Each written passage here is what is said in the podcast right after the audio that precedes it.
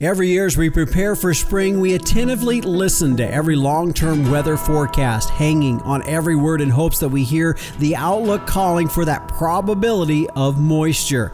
In agriculture, our livelihood begins with a drop of rain, and when it doesn't come, decisions must be made. And as ranchers, it's about stocking rates. Pastures that are stressed in the prior year, their production potential is going to be slightly lower than pastures that were unstressed. So, how can we be proactive in our management rather than reactive? Keith Harmoney with Kansas State University joins me today as he discusses the factors we should assess both in coming out of a drought or potentially headed into one. Stocking rate has a direct effect on that water capture. Plus, a decision tree tool that can be used in providing preemptive management as you make plans when turning out to grass. On this episode of the Working Ranch Radio Show.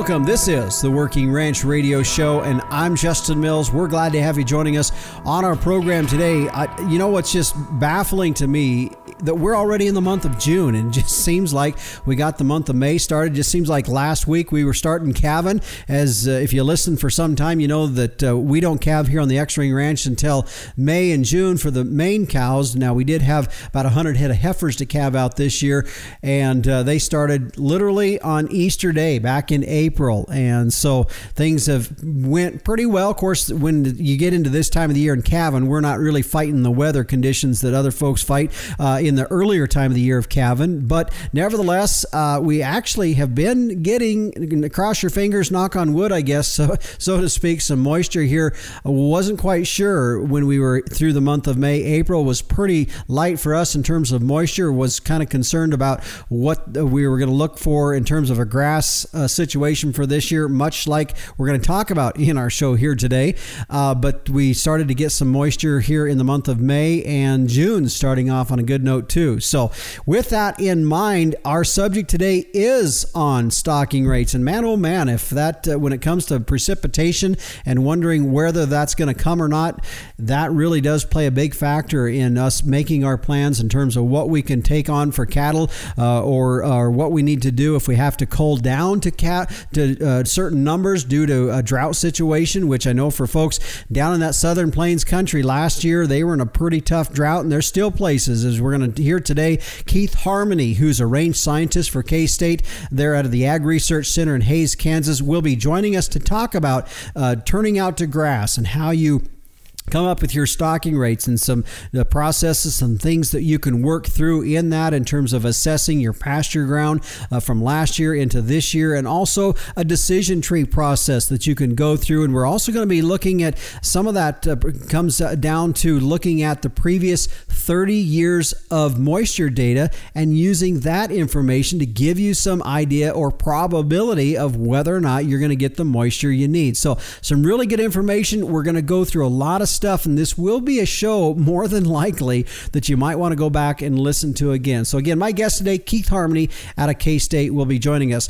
Right now, a quick thank you to our sponsors of the Working Ranch Radio Show. Allflex cattle identification and record keeping should be easy. So now you can tie their your visual tag, your EID tag, and now your genetic data to one management number with the All Allflex match sets. You can find out more at allflexusa.com. Inherit Select from Zoetis, providing commercial cow calf producers with genetic insights to make replacement female selection and breeding decisions. You can find out more at inherentprogress.com. The American Gelbvieh Association, highly fertile, moderately framed cow that raises high performing calves even in tough environments. Now that's doing more with less. The Gelbvieh cow's efficient use of resources make her the picture of sustainability in today's modern beef industry. Find out more at gelbvieh.org.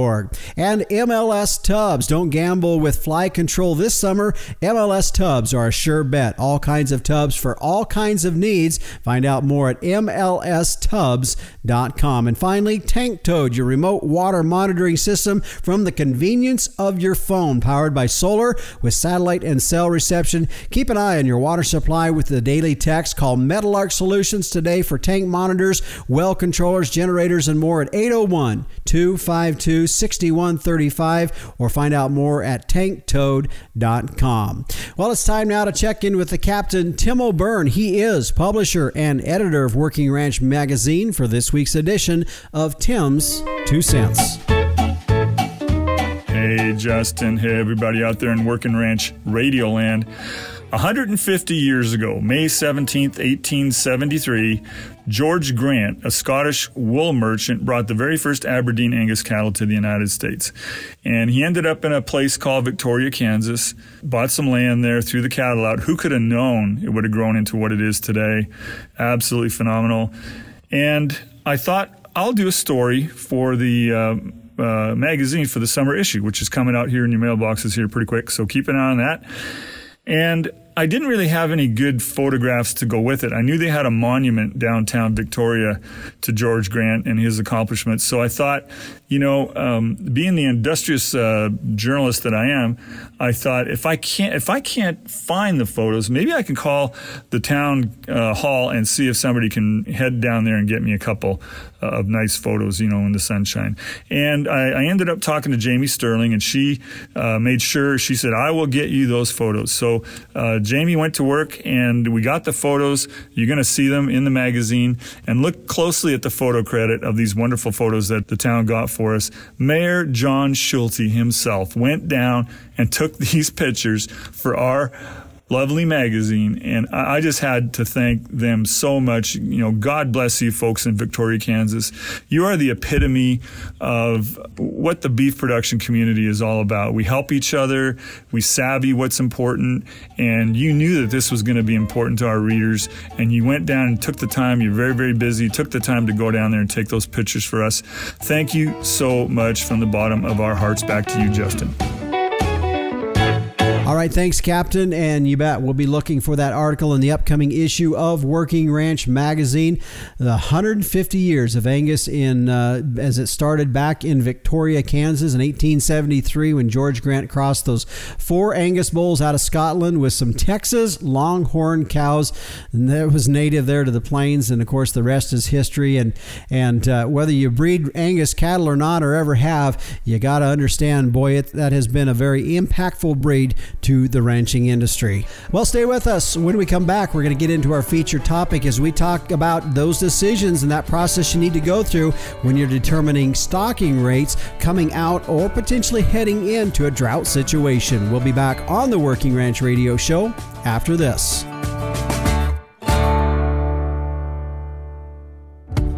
Don't gamble with fly control this summer. MLS tubs are a sure bet. MLS high performance, low moisture cooked molasses tubs provide controlled, consistent supplement delivery to your cattle, horses, sheep, and goats. MLS takes pride in their line of products that are proven to lower your feed supplement costs. All kinds of tubs for all kinds of needs. Learn more about MLS tubs at MLStubs.com.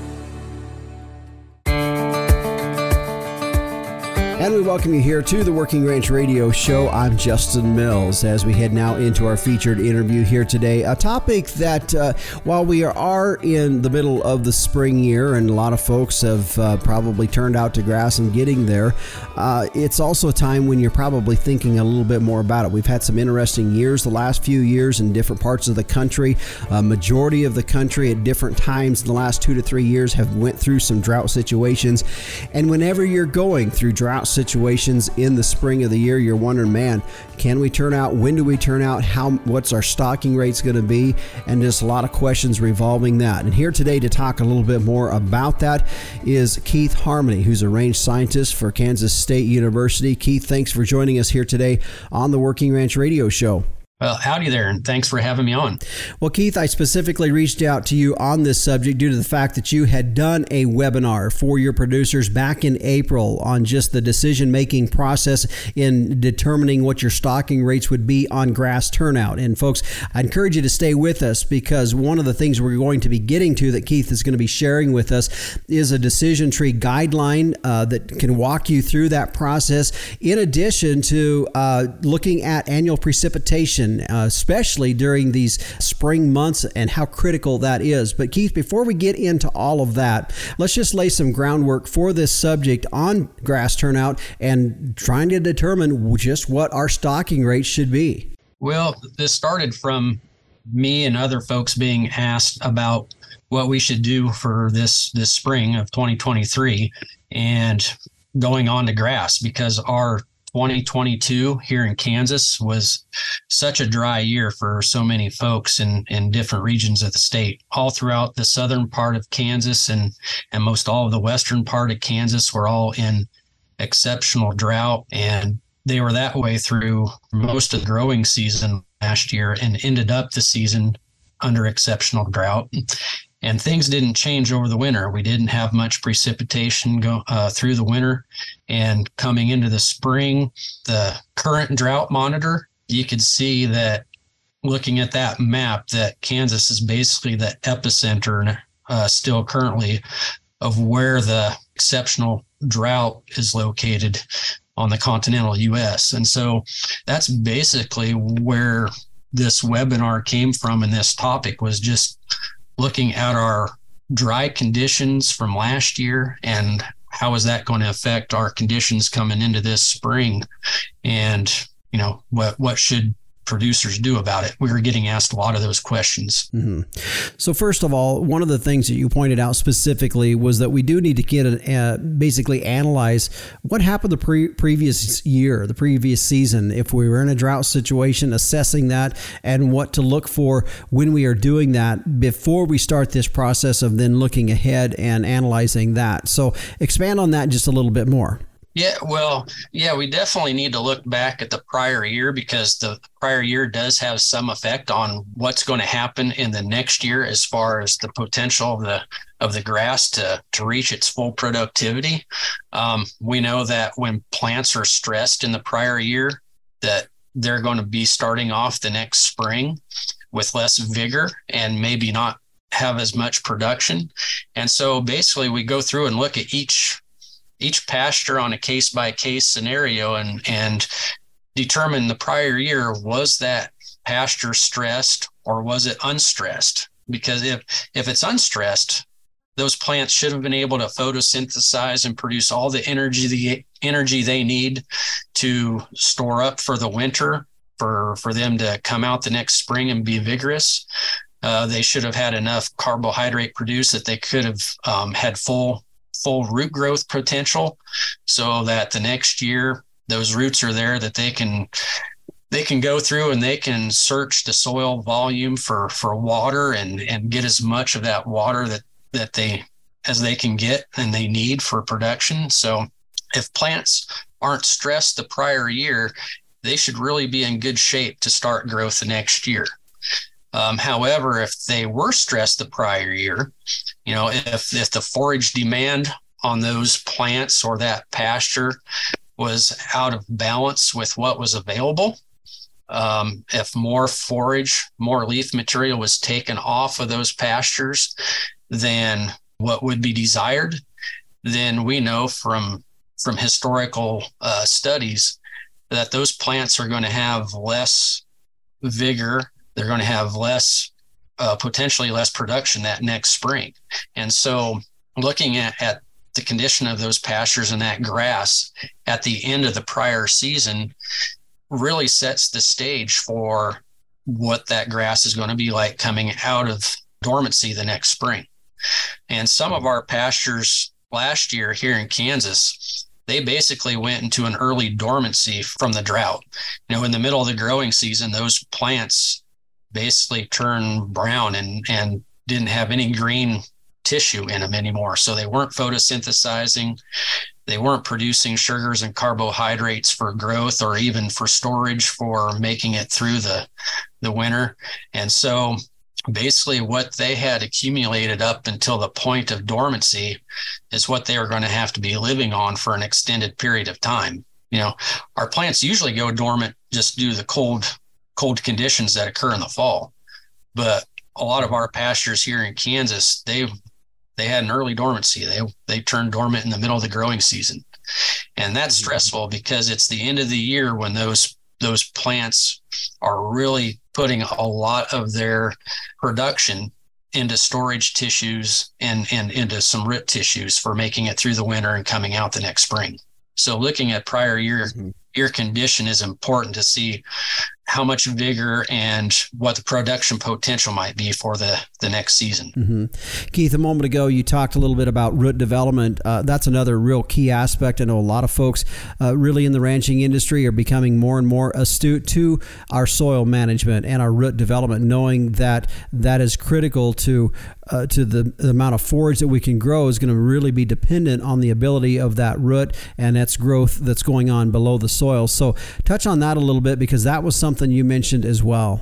Yeah. Um, well, if forage demand is balanced with the forage available and removing um, removing a portion of that forage growth up to 50% of that forage growth removed um, there's really no no hindrance or no no stoppage of root growth when that is balanced with the demand from grazing animals and what's available out on on the pasture when those are balanced root growth isn't stopped.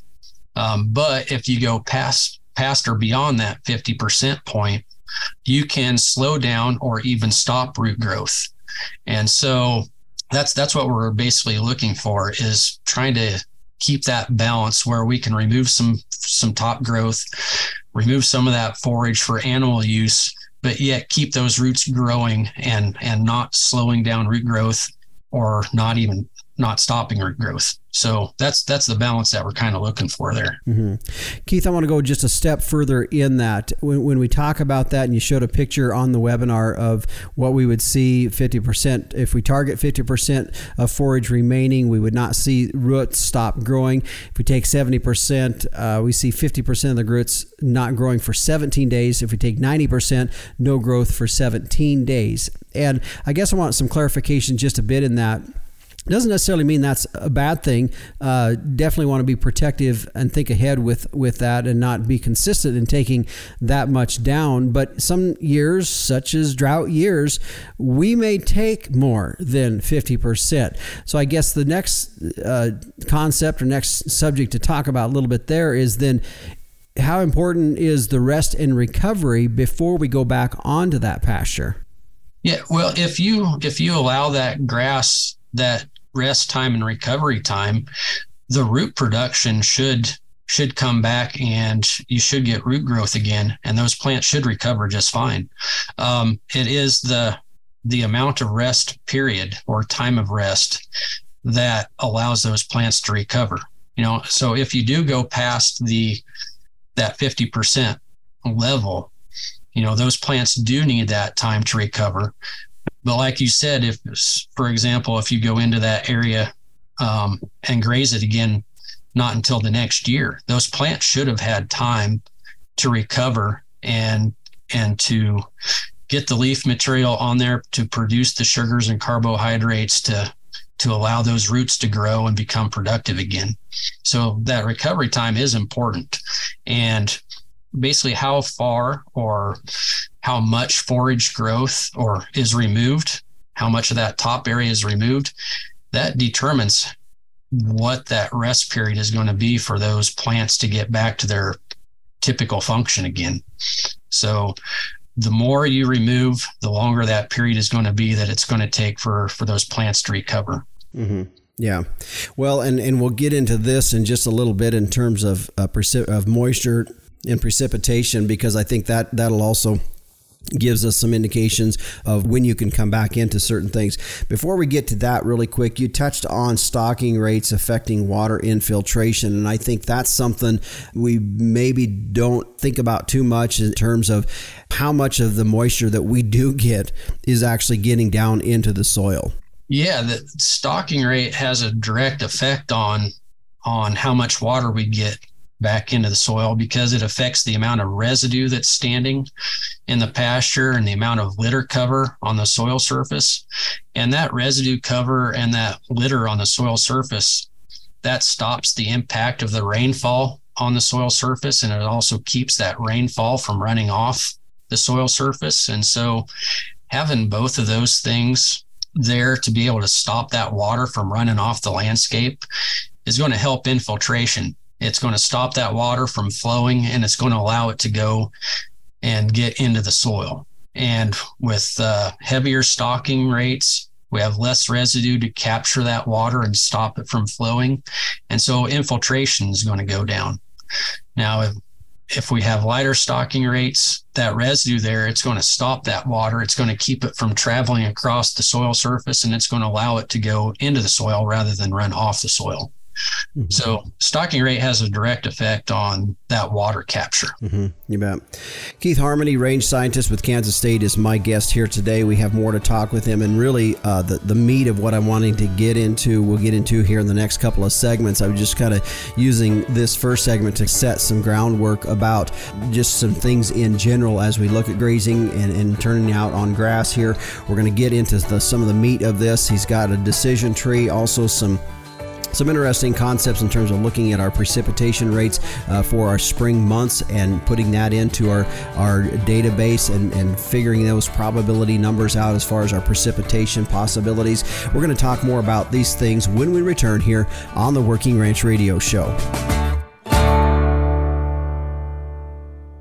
A sustainable ranch is one that can do more with less. And for beef producers, it can start right at the herd level with a cow that's efficient with her resources and environment. And in today's modern industry, Gelbvieh females are the picture of sustainability. Gelbvieh and Balancer cattle are early maturing with maternal superiority through increased longevity, added fertility, and more pounds of calf wean per cow exposed. Adaptable, versatile, and sustainable. All factors that have a positive impact on your bottom line. Gelbvieh influenced females, the smart, reliable, and profitable maternal choice for achieving sustainability in today's modern beef industry. Be sustainable, breed Gelbvieh. And welcome back to the Working Ranch Radio Show. I'm Justin Mills. My guest today is Keith Harmoney. He's a range scientist for Kansas State and uh, he's there at the Ag Research Center in Hays, Kansas. We're talking just in general grass turnout. Now, I realize that for a lot of folks, we're already there. Uh, you've already had a couple months through through here in terms of precipitation and kind of know where the summer's going to be at for some folks. Maybe for some of the moisture's been a little bit too late, but nevertheless, we are where we're at, and we can kind of look at some of this today that we're talking a bit in the rear view mirror with the idea of how can it help us in the future. And in the first segment, uh, as we were talking with with Keith on this, uh, a lot of different things, just kind of setting some groundwork up here in terms of assessing last year's season, uh, so that we can. That's part of the process and looking at what we can do this year, uh, and also understanding root growth and root development. Before the break, we were talking stocking rates and how uh, lower stocking rates can affect uh, water infiltration. Lower stocking rates can help that essentially. And at the break, you and I were talking because I said I know I'm going to have some questions on that. Uh, and, and, let's just clarify a bit because when we're saying stocking rates, that's not the same as stocking density. And you know, some of you might be aware of that, but I think at first blush that was where I was at. I was thinking stocking density, and as we were talking at the break, he clarified that just a bit for me as well. So let's let's just dive a bit into that because I know we do have folks that are running in more of a high intensity grazing type systems, which does put more cattle on there. But stocking density and stocking rates are not the same thing. So let's explain that just real briefly so that we make sure we don't confuse anybody. Yeah, well, there there's a distinction between stocking rate and stocking density, and and the folks that are doing some of those high intensity, um, high high density stocking strategies, the density is what they're after there. But stocking rate is the density of animals over a period of time. And so there's a time factor involved there. So those folks that are practicing, you know, some of those intense stocking strategies, they may have a high stocking density on an area, but that time that they have those on there is is going to be for a fraction of the whole season. And so you add that time factor in there, and that's what gives you the overall stocking rate for a pasture for the whole growing season. Mm-hmm. Um, so there, there's a distinction there between density and rate. Mm-hmm. Keith, in the first segment, you were talking that one of the first things we do is assess our pastures and the resources that were taken off of last year, the amount of stress that it it would have uh, been involved in those pastures. I want to go back to that briefly, mainly because how important is it that, regardless of the year, that we have some baseline data of what each of our pastures that we've gone through each pasture, not a place as a total, but through each pasture, and have some baseline data based upon average precipitation of what the production would be on that pasture. Well, it, it's good to have an idea of what your your pastures are going to be able to produce. That way, that way you're not way off one way or the other to start with, and you you can find some estimates of how much your pasture might be able to produce from different tools that you can find um, on the web. Um, there's the U.S. Soil Survey, the Web Soil Survey that is available through the USDA. There's also the Rangeland Analysis Platform that's available on the web.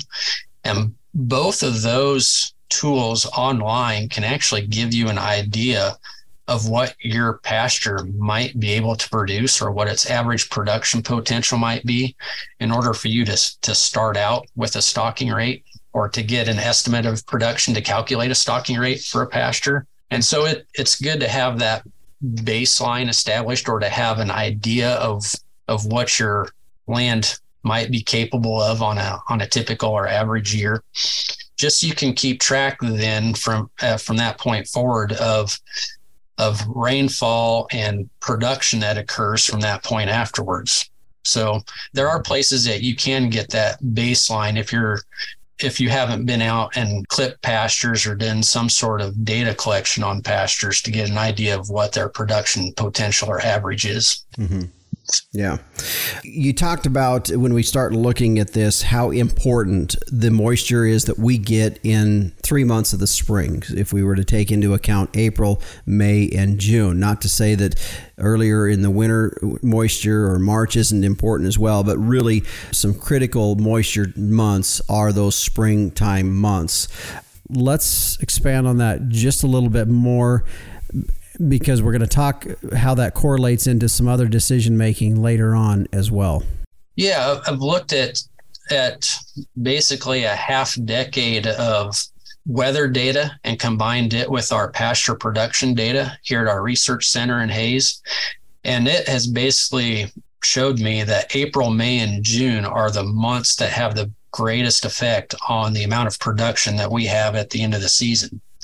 And actually, just not too long ago, um, several research locations throughout the, the central and northern Great Plains, we all put our data together as far as pasture production and our weather data together. And for most of the north central Great Plains and central Great Plains, we determined that basically April, May, and June were the months that that did have the greatest effect on growth at the end of the year. And so those three months are very important. It's not to say that winter precipitation isn't important. Looking at our data here at Hays, the years where we have above average winter precipitation, we have about a 15% increase in our year end dry matter production in our pastures compared to our below average years. So we do have a increase in production based on that winter precipitation. That winter precip is basically what gets our growth started for the year. But it's that April, May, and June precipitation that really determines what our production potential is going to be for for the end of the season. Um, those are the months where the grass has their highest growth rate. That's those are the months that they need that water. And so those months of precipitation are the ones that are going to have the biggest effect on how much forage is produced by the end of the year. Mm-hmm. And I know Keith is as I said that question to you and, and you answered a lot of guys are saying, Well well duh, we've known that for years. And the only reason I I asked that and you pointed that out was mainly because it's going to set up some of this other stuff that we're going to talk about here when we start looking at the decision tree in this because I realize for a lot of us, yeah, we've known how important and how critical that springtime moisture is, but it sets into really the next step in what you're coming to with this and looking at how can we put this into some element of a number so that we can evaluate that and then begin to make decisions. And so let's let's work through a bit of the decision tree. And folks, I'll put some links on our, our podcast site here that you can go and look at this. Uh, we've got not only the decision tree, but also some examples in terms of some things we're going to talk about here in a little bit. But let's go through that decision tree just a bit here now, Keith. So basically, the decision tree starts out with doing an on site pasture assessment, like what we had talked about in a earlier. And that's evaluating whether or not that pasture was stressed or unstressed in the prior year and with our drought conditions of 2022, most of our pastures here in Kansas, I would say, finished out last year in a stressed condition. And so that basically is the first branch in this decision tree on deciding whether or not your pastures were stressed or unstressed in the prior year. And if they were stressed, then that leads us down one portion of the tree. And the next assessment would be whether or not we have current dry soil conditions or if we have wet soil conditions. And that that goes along with what I had just talked about and our winter precipitation. That if we have current dry soil conditions heading into the spring with a pasture that's been stressed in the prior year, then we could expect that there could be a 15 to 25% reduction in production on that pasture the next season.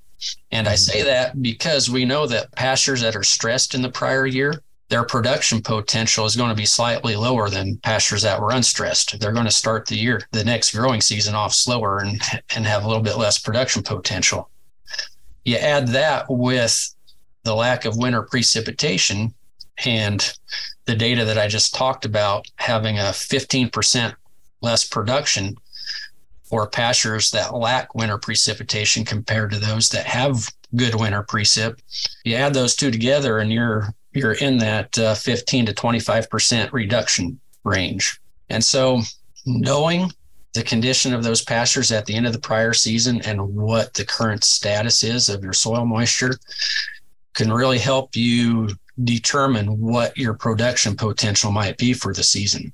Now, if you have wet soil conditions to start off the year, you know those plants are going to have that moisture there it's going to be available so that when those growing conditions start those temperatures start to warm the soil up and those plants are breaking dormancy and they're ready to grow that soil moisture is there for them to take off and start growing and so really the only reduction that we would have with wet soil conditions to start the growing season would be the stress from the prior year and so that might be a 10 to 15% reduction depending on how stressed those plants were the previous season.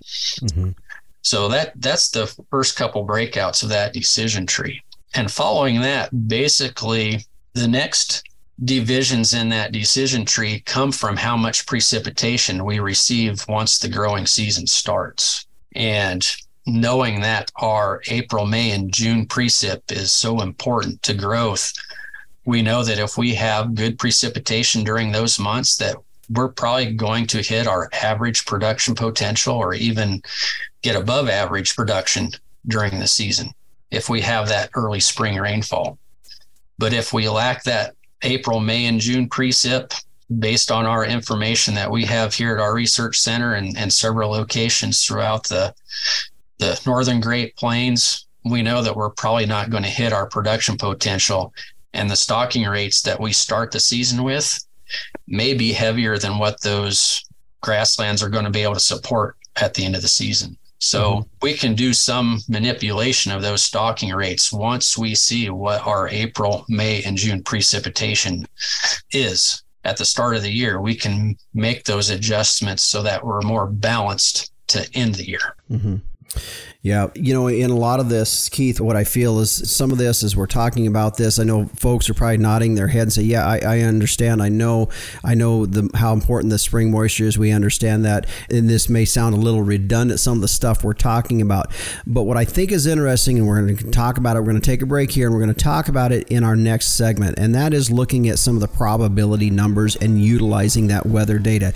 It's something that I keep track of on a, a monthly basis, weather pre or moisture precipitation that we have. I don't go back 30 years like what you've uh, are using in, in some of your data, but I find it quite interesting because for a lot of us, we're trying to have some predictability before we get ourselves into a wreck. And I think some of those probability numbers that we're going to talk about coming up next will define a little bit of that. So stick with us, folks. My guest today is Keith Harmoney. He is a range scientist for K State there at the Research Center in Hays, Kansas. We're going to talk more about it when we return here on the Working Ranch Radio Show. Every year you pick your replacement heifers. Some become profitable cows, others disappoint. How can you make more reliable selections? Genetic testing. Commercial cow calf producers like you are using Inherit Select from Zoetis. You gain valuable predictions, including cow fertility, size and soundness, feed efficiency, growth and carcass merit, as well as easy to use economic indexes. This improves your selection, breeding, and marketing decisions. Request a call from inheritprogress.com and ask about free TSUs to get you started.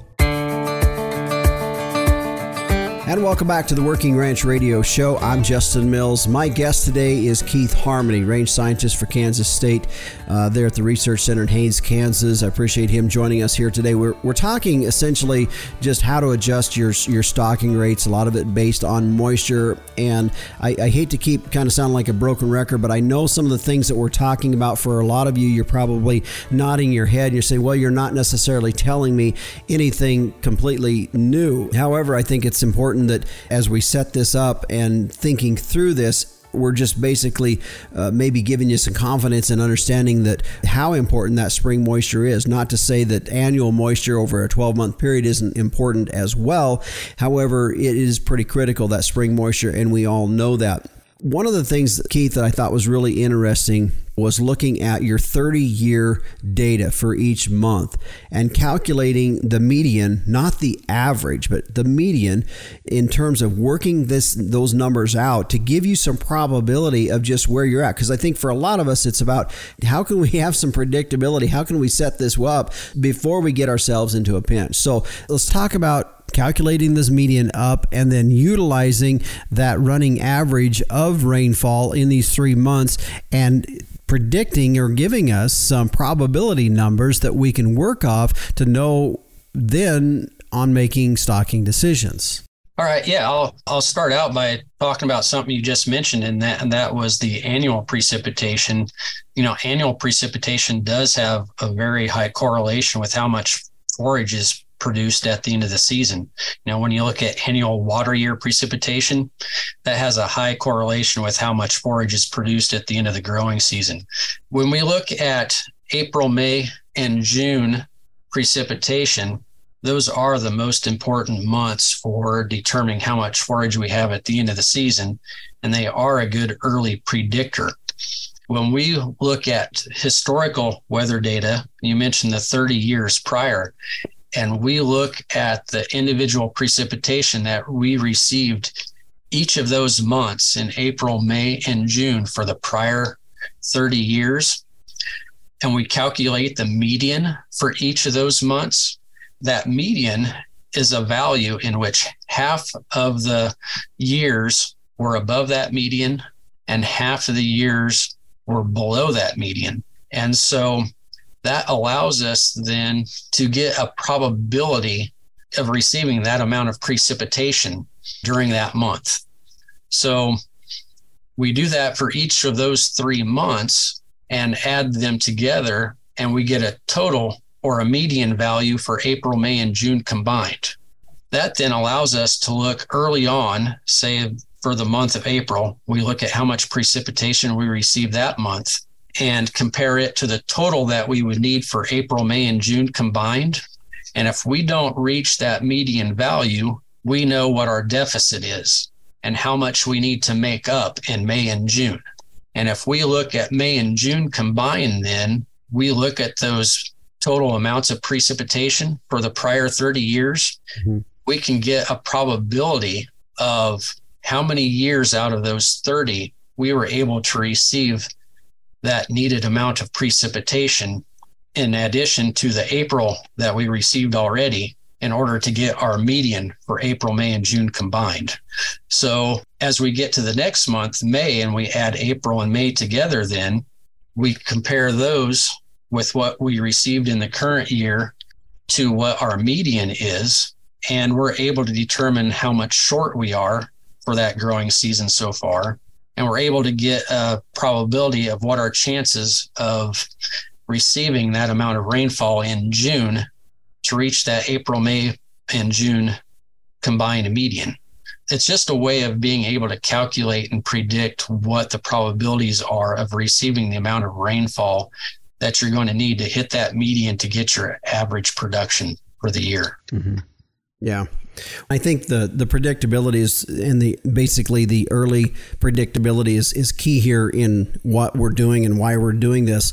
Keith, as you were talking a little bit about that, one of the things that we're going to have to probably go back to geometry class just a little bit here because that was something that caught my attention a little bit is you're calculating the median, not the average. That's correct. It's it's the median. So that that means that half the years that we're looking at and looking at the 30 year history half of those years or 15 of those years would be above the median and 15 of those years would be below the median as, as far as the precipitation is concerned. And so that allows us then to get a, a probability. And so I, I, could go through a through a short example here. I, I had a, an example calculated up for for a city out in western kansas. And uh, looking at their april plus may plus june median combined precipitation, it was almost seven and a half inches over the prior 30 years.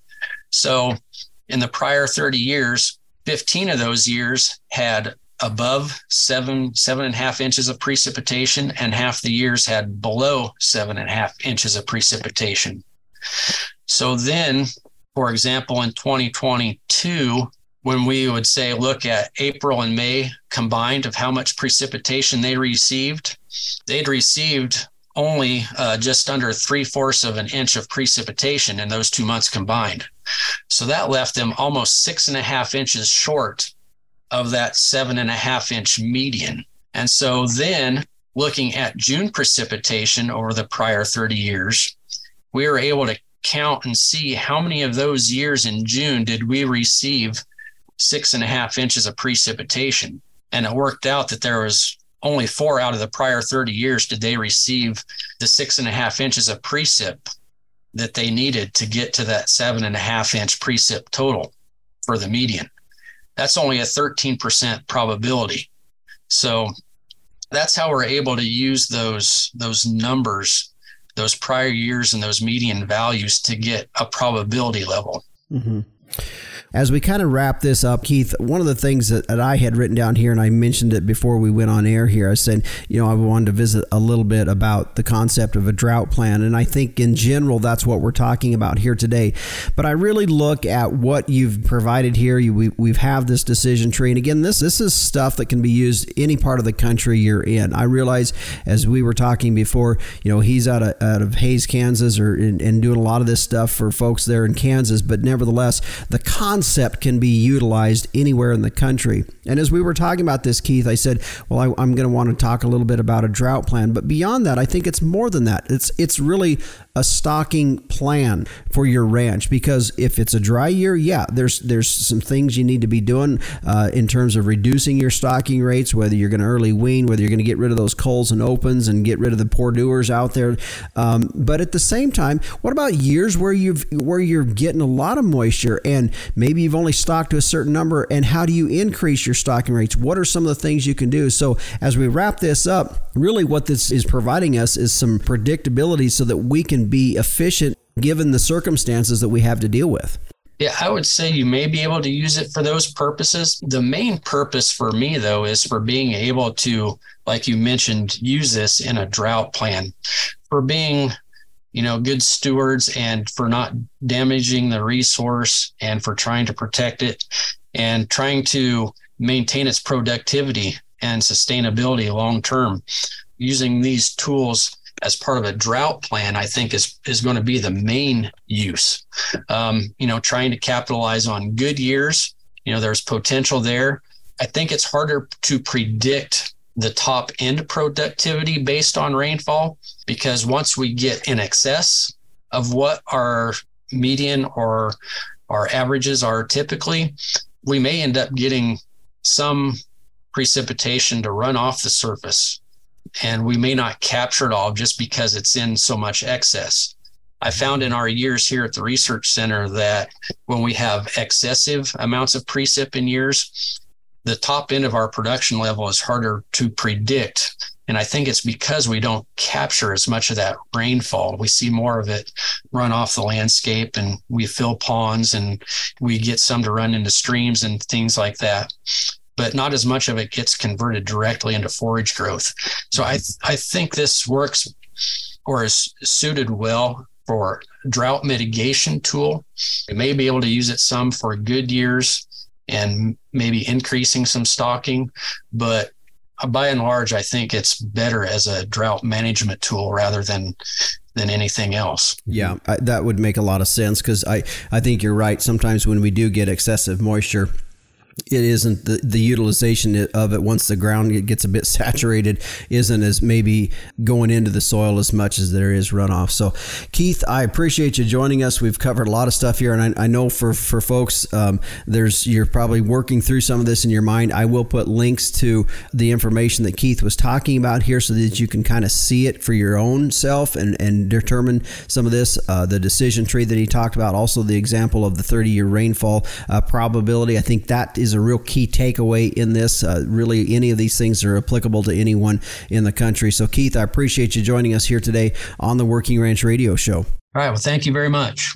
And again, my guest today, Keith Harmoney, range scientist for K State. They're at the Ag Research Center in Hays, Kansas, joining us here today on, on our program. I appreciate him talking about uh, this subject on grass turnout and that decision making process that we all go through in the spring of the year and giving us some tools to manage that so that we don't get ourselves in a position should we find ourselves coming out of a dry year or potentially heading into a dry year. And we talked a lot of stuff today. I know really this is going to be a show that you probably want to go back and listen to it again just to hear through some of the the dialogue that he had in describing some of the, the numbers and some of the calculations that took place whether it's going through that decision tree or working through figuring out the probability when you're looking at moisture precipitation for those three key months in the spring of the year.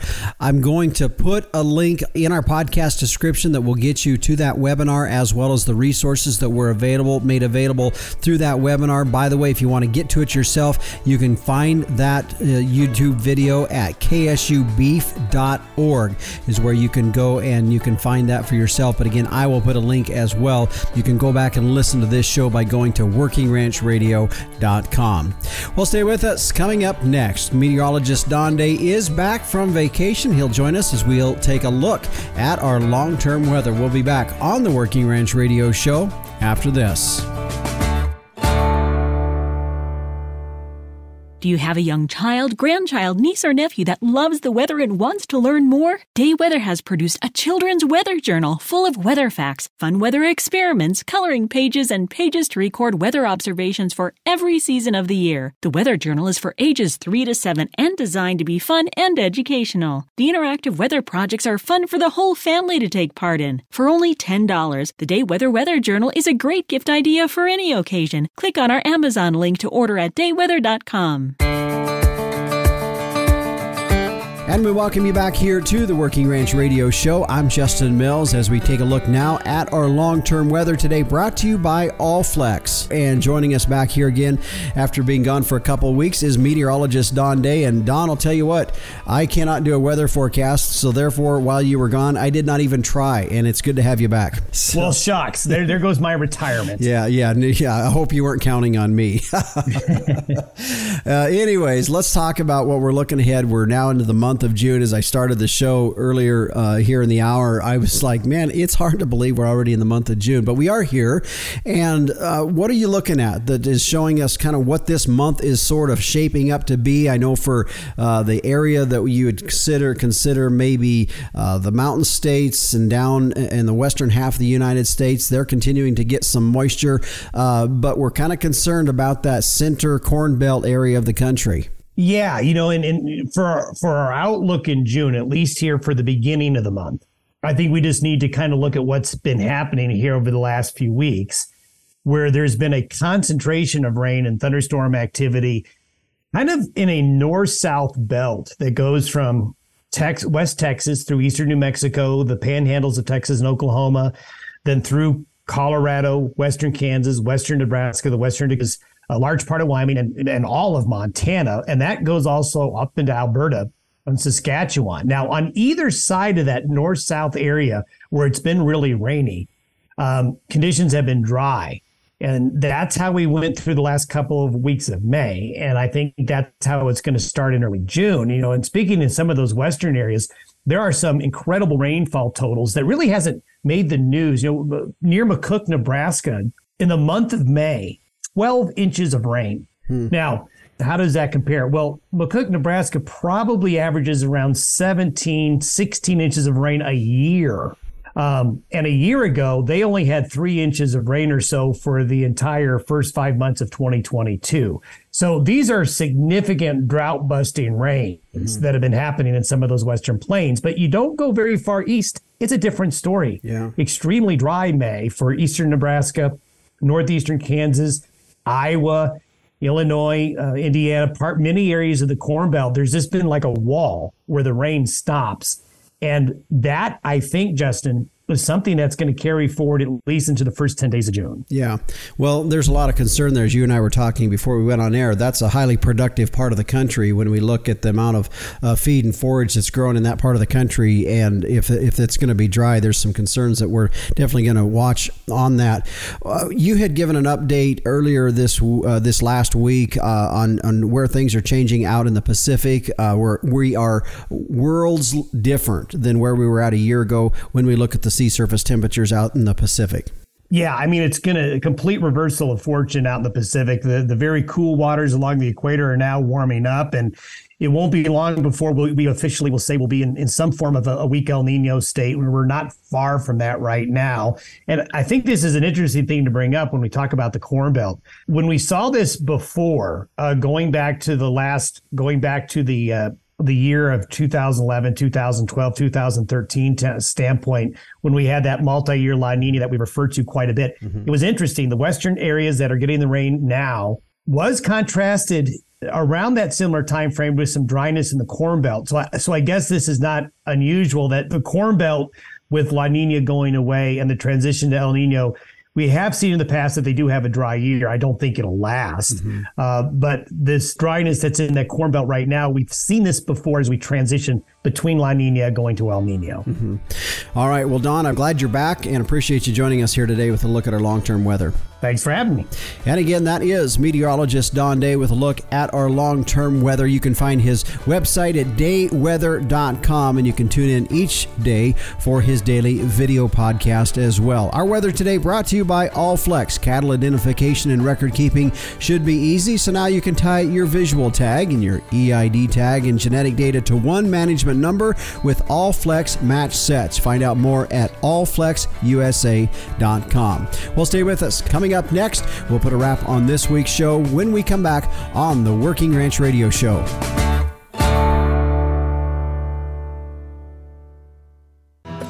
Just another reminder in case you missed something, you want to go back and listen to the show, you can go to workingranchradio.com. A thank you to our sponsors here today Allflex, Inherit Select from Zoetis, the American Gelbvieh Association, MLS Tubs, and Tank Toad. If you'd like to get a hold of me, my email address is justin.workingranch at gmail.com. The Working Ranch Radio Show is a production of Working Ranch Magazine, branded number one by America's Ranchers. Be sure to join us next week at the same time, same place. I'm your host, Justin Mills, and until next time, keep your chin down and your mind in the middle. So long.